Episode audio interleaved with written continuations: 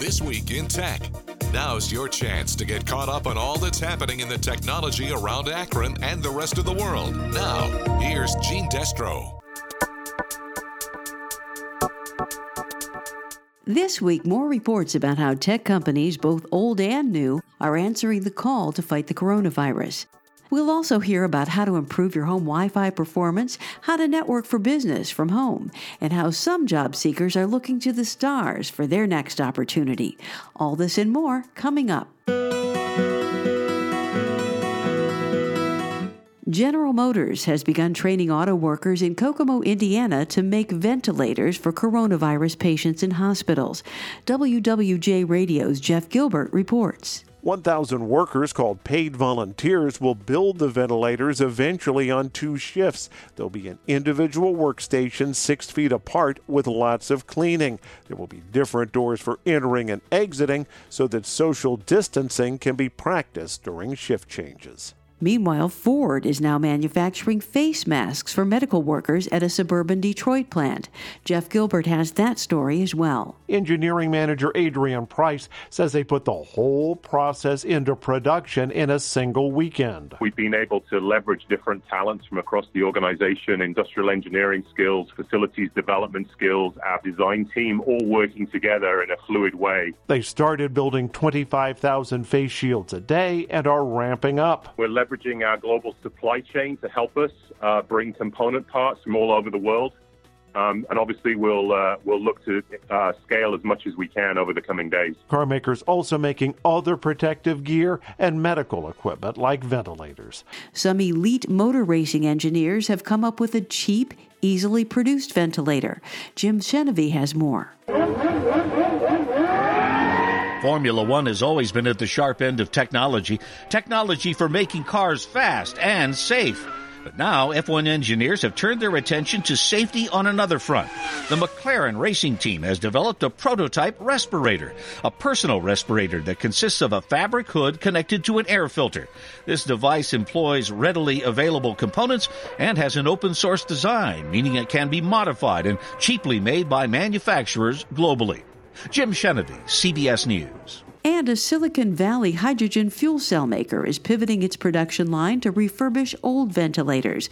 Joe Tavy is director of manufacturing at Bloom Energy. We've noticed that there was a pretty high demand for ventilators, and the state reached out to us and said, you know, one of the ways perhaps you guys can help us is that we've got a lot of ventilators that have been sitting around since about 2011. Technically, they're not fit for use in the current state, but maybe you guys can fix them, uh, get them up to specification, such that we can uh, deploy them for use, you know, amid this this crisis. We're averaging about 100 ventilators a day, being able to refurb, refresh, uh, validate, run them on a durability test, pack them back up, and send them to the hospital such that they're ready for use right when they pull them out of the box.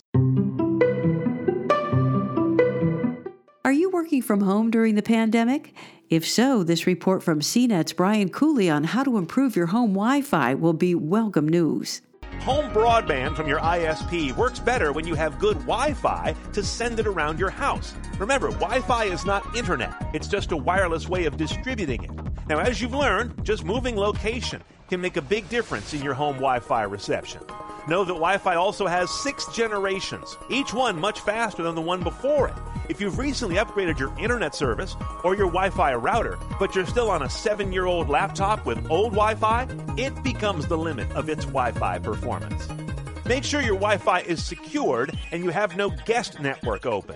People glomming onto your Wi Fi can immediately and dramatically slow it down for you. And some internet providers let you use an app so you can see what devices are on your Wi Fi and cut some of them off so that your other ones, like your laptop for work, can work well. Know what's next at CNET.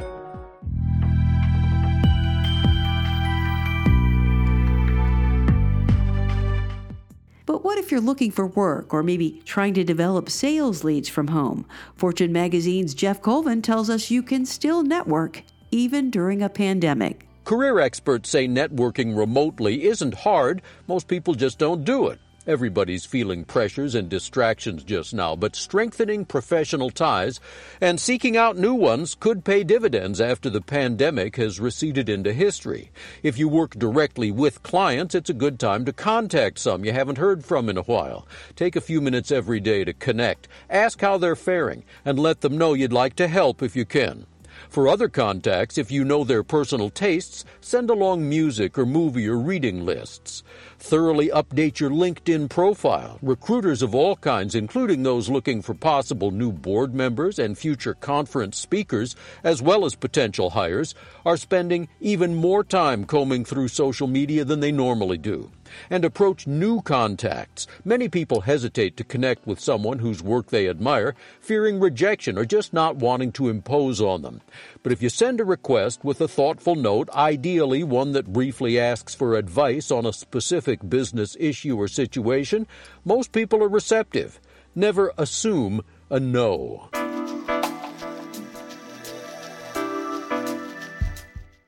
And while most of us are looking for jobs here on Earth, there are still thousands of people who are hoping for a future in space.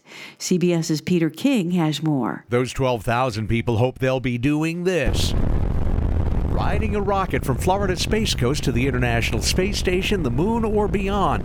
NASA says that's how many applications it received during its latest astronaut recruiting drive that ended this week.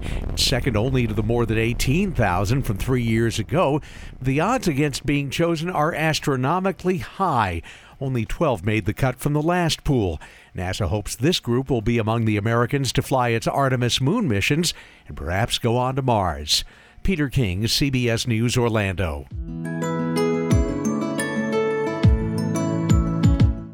No one knows yet when the economy will get back up and running and how long it'll take for everything to get back to normal. But what we do know is that there will eventually be a need for new workers to handle the demand for the next evolution of wireless service, 5G. Stephen Greenberg reports. Be prepared to hear a lot more about 5G wireless technology. It'll eventually bring speeds of around 10 gigabits per second to your phone. That's more than 600 times faster than today's mobile phones and creates massive potential to further disrupt our world and our labor market. The full scale deployment of 5G will happen over the next several years. In fact, it's already begun. And employers are now looking for workers that they can train to make this a reality. Congress was recently told that the U.S. faces a 5G labor shortage. For example, 20,000 additional cell tower climbers are needed. There's a great deal of work to be done to install all relevant equipment. Antennas may be needed on nearly every street lamp and traffic light across the country. Maintenance will also add to this workforce demand. The telecom industry needs to attract and train a vast workforce. You can visit telecomcareers.net or visit the websites of telecom companies like Verizon and AT&T to get started. And speaking of 5G, a number of 5G cell towers in Great Britain were set on fire over the past couple of weeks as a result of fake news being distributed online claiming that the ultra-fast mobile network technology is helping spread the coronavirus. That word this week from the BBC, which reports that government officials there are calling it dangerous nonsense, and they say there is absolutely absolutely no credible evidence of a link. And finally, new shoes powered by artificial intelligence that can unlock the secrets of your soul.